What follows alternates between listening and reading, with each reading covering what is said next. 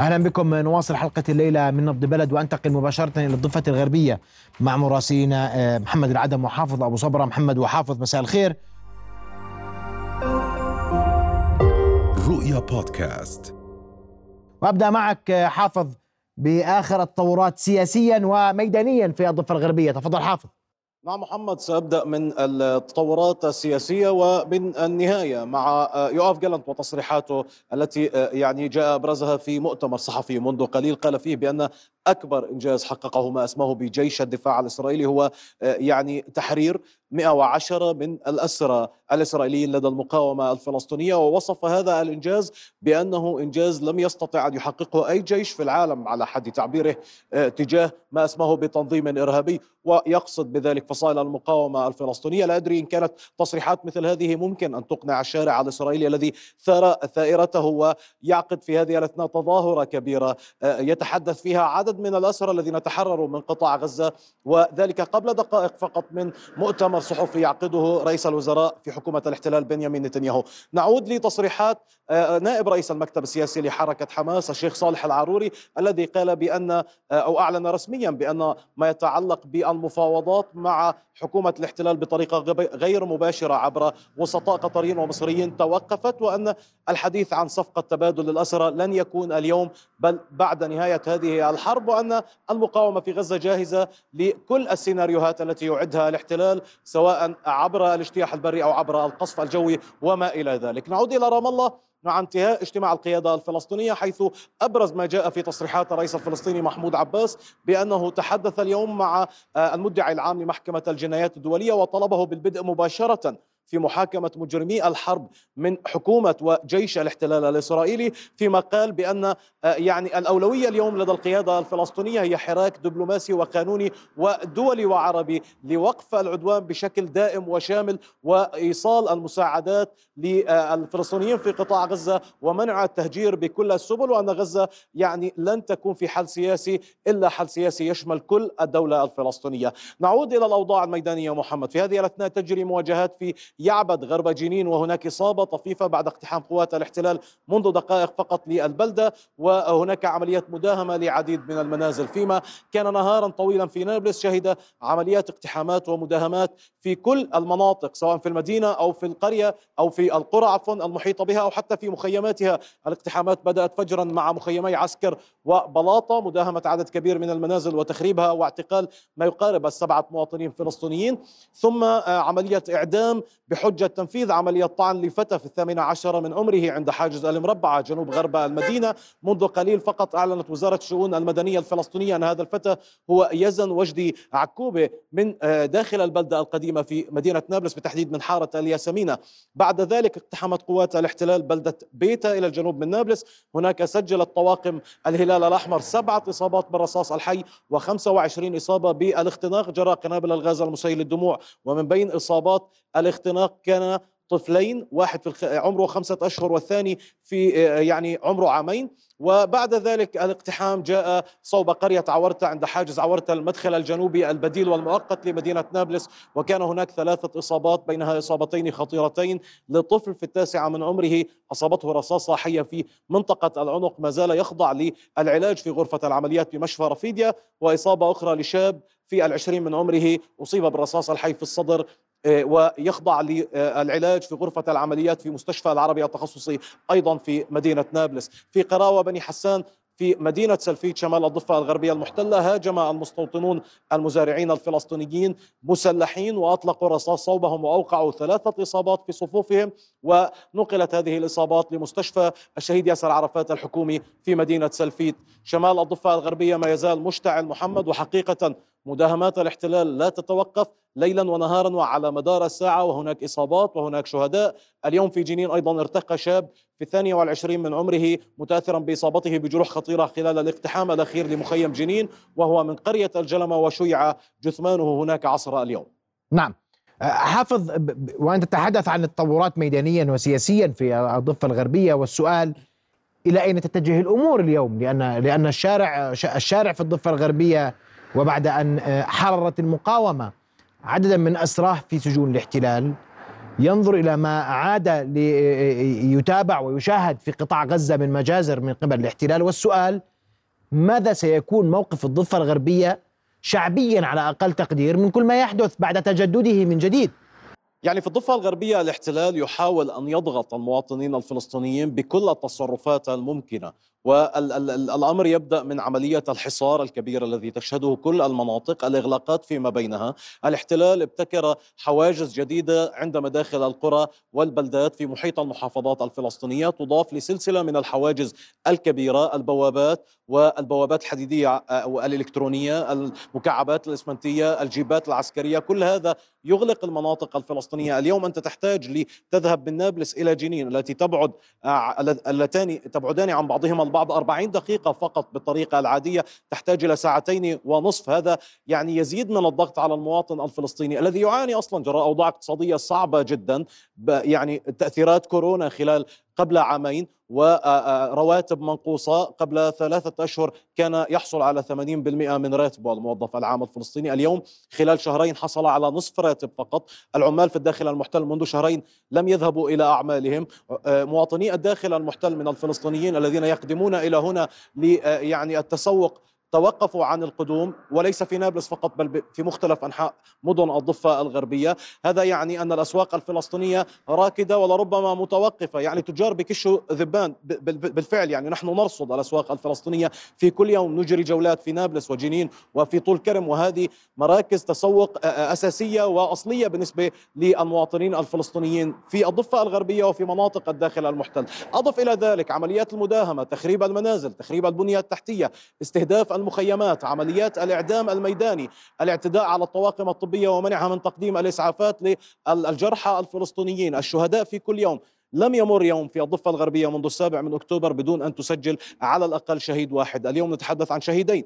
هذا كله يضاف آه، يعني الضغط الذي يمارسه الاحتلال على السلطة الوطنية الفلسطينية ناهيك عما يتعلق بموضوع التنسيق الأمني ويعني ما يتعلق بالموقف الرسمي الفلسطيني من حالة المقاومة المسلحة واغتيالات بحق قادة المجموعات المقاومة في مخيمات شمال الضفة الغربية. كل هذه الأمور تفرز معادلة صعبة جدا تتعلق بمناطق الضفة الغربية لتواجه المستوطنين المسلحين الذين يبلغ عددهم اليوم أكثر من 150 ألف مسلح مستوطن يحمل سلاحه في وجه الفلسطينيين وبدأوا بالاعتداء اليوم على المزارعين من قاطفي الزيتون. نتحدث عن ثمانية شهداء منذ السابع من أكتوبر فقط برصاص المستوطنين.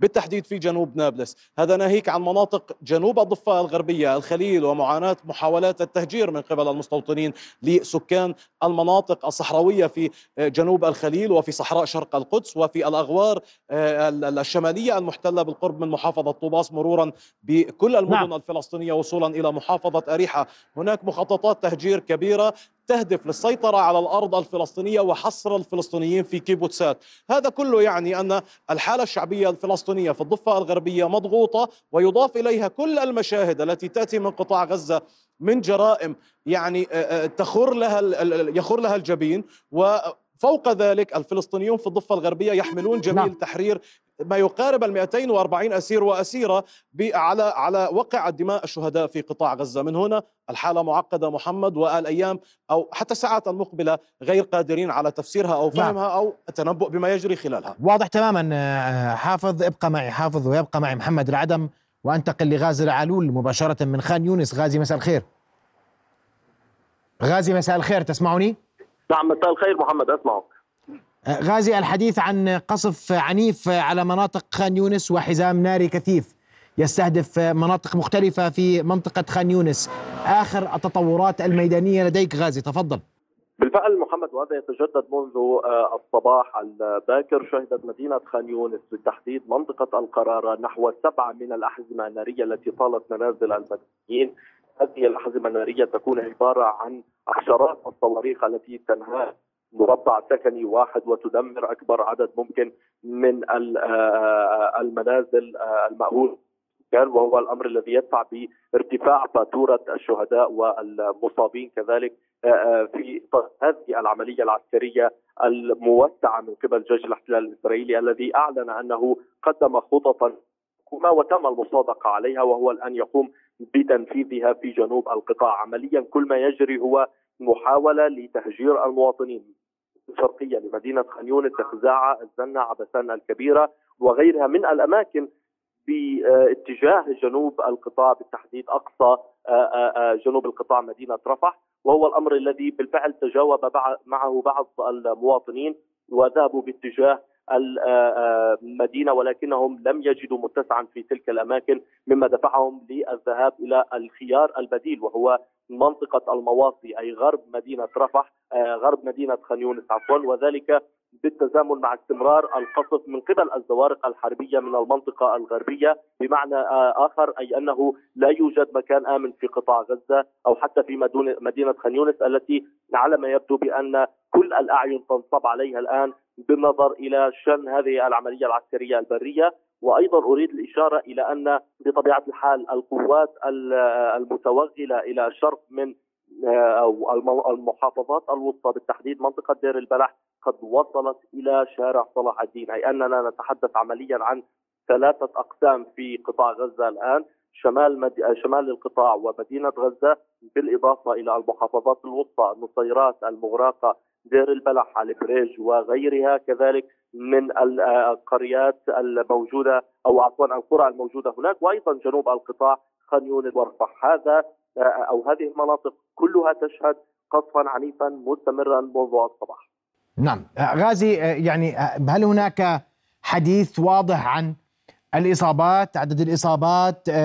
ما الذي يحدث الآن في تفاصيل ما يدور في قطاع غزة هل هناك أي حديث من المقاومة حول ما سيكون في الساعات القليلة القادمة؟ هل هناك أي تصريحات من حركة حماس من القسام من سرايا القدس؟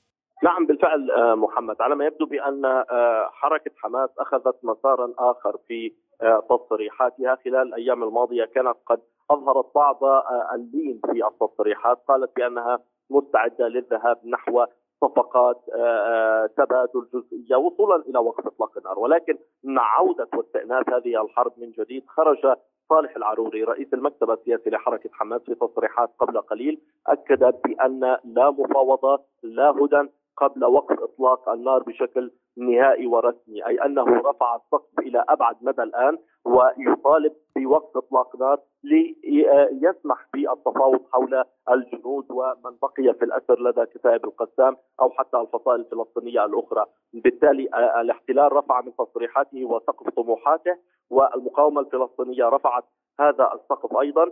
وسنشهد أيام صعبة خلال يعني الأيام المقبلة. ستكون هناك معارك ضارية، هناك قصف مستمر وعنيف و يعني هي مرحلة عض الأصابع. من سينزل اولا عن هذه الشجرة؟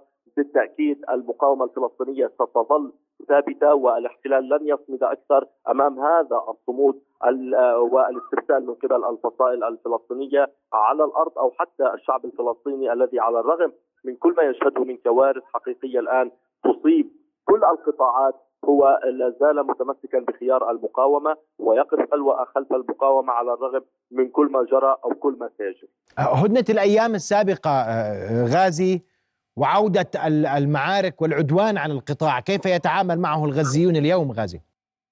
خلال خلال الأيام الماضية محمد عمليا تنفس الفلسطينيون هنا بعض يعني الأنفاس أو أخذوا قسطا من الراحة بالنظر إلى أنهم يروا الدماء على مدار سبعة أيام لم يستشهد 300 من المواطنين لم يصاب أو يعاق ألف من المواطنين. هذه كانت متنفسهم الوحيد. أما فيما يتعلق بالمساعدات مثلا دخلت 1131 شاحنة على مدار سبعة أيام هي أبدا لا لما يحتاجه الفلسطينيون الذين عاشوا حصارا على مدار 17 عام. وإذا هذا الحصار يمنع الاحتلال إدخال كل المساعدات إلى قطاع غزة خلال أيام هذه الحرب. وبالفعل بدأنا نشهد في الأسواق هناك شح في البضائع عدم توفر للأساسيات الضرورية للحياة وبعض المواطنين لم يستطيعوا خلال اليوم وأمس لم يستطيعوا تدبر أمورهم أو طعامهم فيما يتعلق بالحاجيات الأساسية التي يتطلبها كل منزل فلسطيني. ولكن هم يحاولون الالتفاف على كل هذه المصائب وهذه المشكلات من خلال اختراع طرق بديلة أو صناعة الطعام على الحطب أو على النار بطرق بدائية وهذا ما يرهقهم عمليا ويستنزف كل طاقتهم وقدراتهم. بالتالي كل ما يمكن فهمه من خلال هذه الحرب وهذه الهدن أنهم أخذوا قسطا من الراحة لكنهم لم يستطيعوا ابدا أن يعيشوا أيامهم بشكل طبيعي، كان لديهم التخوف الكبير من عودة هذه الحرب وهو الأمر الذي بات واقعا وحدث، بالتالي كل ذلك يعني عاد طموحاتهم وأمالهم إلى الخلف. وبالتزامن مع التصريحات التي تخرج هم يعلمون الآن أنهم أمام أيام صعبة للغاية. غازي هل هناك أي رد فعل حول المنشورات التي وزعها الاحتلال؟ وهل وردتك هذه المنشورات أو وصلت لمن تعرف في قطاع غزة منشورات الإخلاء تحديدا؟ والحديث عن وجود منطقة عازلة في مصر قد يهجر الغزيون. هل هناك أي معلومات أو أقاويل أو أحاديث في المكان الذي تتواجد فيه غازي؟ يعني بالأمس نشر عبر صفحة وموقع جيش الاحتلال الإسرائيلي خارطه قسم فيها قطاع غزة إلى بلوكات مرقمة ويدعي الاحتلال بأنه سيخبر كل بلوك أو كل مربع سكني بضرورة الإخلاء تمهيدا لقصفه ولكن ذلك لم يكن أمرا واقعا حتى هذه اللحظة لم يطلب من أي من هذه البلوكات أو المربعات السكنية الإخلاء هو يقصف مباشرة ويدمر منازل المدنيين فوق رؤوسهم. بالتالي كان ملاحظا في هذه الخارطة هو وجود منطقة عازلة في الجانب المصري بالتحديد في سيناء وهو الأمر الذي أقلق الفلسطينيين كثيرا هنا.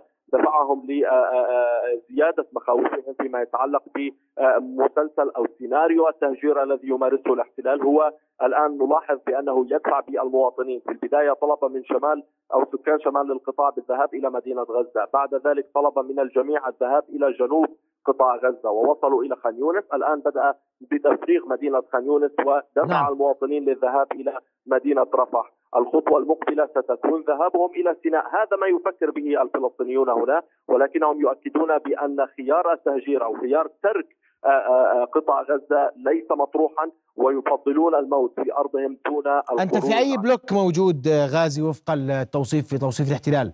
نعم محمد أتواجد أنا في داخل مجمع ناصر الطبي وهذا البلوك مرقم ب 177 وفق ما تابعت بالامس حسب الخارطة. ولكن القلق الأكبر يكون فيما يتعلق بأماكن تواجد المواطنين أو تواجد ذوينا أو أهالينا. هناك يعني أو يعني غالبية العائلات تفرقت تتواجد في بلوكات مختلفة وذلك يصعب علينا مهمة معرفة أي بلوك سيكون مستهدف وعلما بأن الاحتلال ابدا لم يعني يذهب باتجاه إبلاغ هذه البلوكات بضرورة الإخلاء هو مباشرة يقصف نعم. يدمر على سبيل المثال حدث اليوم مجزرة أو حدثت مجزرة في منطقة الشجاعية حي الشجاعية دمر خمسين منزلا في باحزمه ناريه عنيفة و يعني دمرها فوق رؤوس ساكنيها. الحديث من قبل الدفاع المدني على 300 من الشهداء ولا زال مئات تحت الأنقاض، هذه مجزرة. لو أنه أبلغ سكان هذه البلوكات بضرورة الإخلاء لما شهدنا هذا الرقم، لكنه عمليا يقصف دون إبلاغ ودون أن يحذر ودون واضح تماما. أن ينفذ ايا من ادعاءاته التي يحاول تبريرها للعالم بأنه يحمي المدنيين ويستجيب لنداءات نعم. العالم بحماية المدنيين. أشكرك كل الشكر غازي لعل كنت معنا مباشرة من غزة. وأعود لك محمد العدم معذرنا على التأخير محمد وآخر الأنباء لديك في الخيل اعذرنا اشد العذر. على التاخير عليك محمد. تفضل. نعم قبل قليل أصيب شاب وفتى بالرصاص الحي خلال مواجهات اندلعت في بلدة بيت أمر شمال الخليل. قوات الاقتحام قوات الاحتلال اقتحمت البلدة وقامت باحتلال أحد المنازل وإطلاق النار الرصاص الحي باتجاه الشبان مدى إلى إصابة شاب وفتى.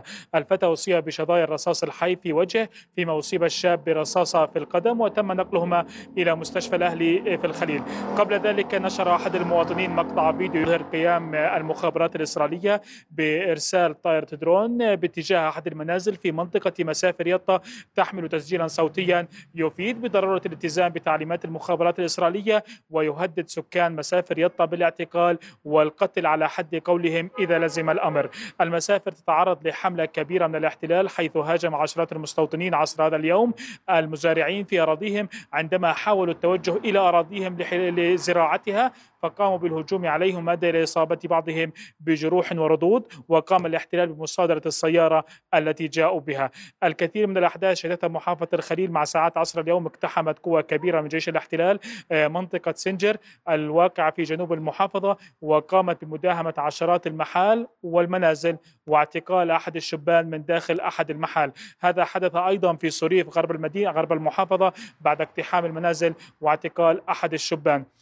مواجهات شهدتها بعض المناطق مواجهات خفيفة خاصة في منطقة يطا بعد اقتحام قوات الاحتلال وإغلاق مقر الجمعية الخيرية لرعاية الأيتام في المحافظة في ظل سياسة الاحتلال باستهداف المؤسسات الخيرية والإسلامية بعد إغلاق المقر الرئيسي قبل شهر في محافظة الخليل. آه، أيضا الاحتلال شن حملة من المداهمات والاعتقالات في مختلف أرجاء المحافظة آه، تركزت في صريف وفي حلحول وفي نوبة وقام بمصادرة العشرات من مركبات المواطنين واقتيادها إلى أماكن غير معلومة. نعم. أشكرك كل الشكر محمد العدم مراسلنا آه، في الخليل. كنت معنا مباشرة من هناك. كل الشكر لك محمد. رؤيا بودكاست.